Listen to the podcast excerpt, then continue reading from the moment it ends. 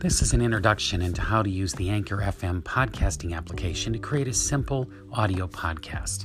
Whether it's for class or as a travel log, audio podcasting is a great way to record your recollections. In the example I'm creating today, I'm simply recording the scenes as I go along in the order that I want them to ultimately play. But you can also save things and reorganize them later by uploading the audio into your digital library and giving them a name and a title. All you have to do is remember which order you want them ultimately to play in and then rearrange them within the application.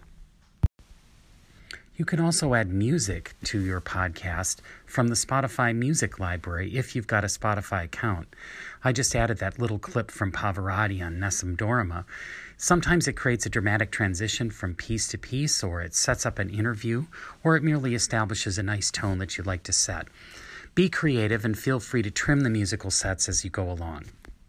So, interviews are another great thing to include on a podcast, both because they're interesting and because they allow you to add expert commentary. I'm here with Patty English. Hello.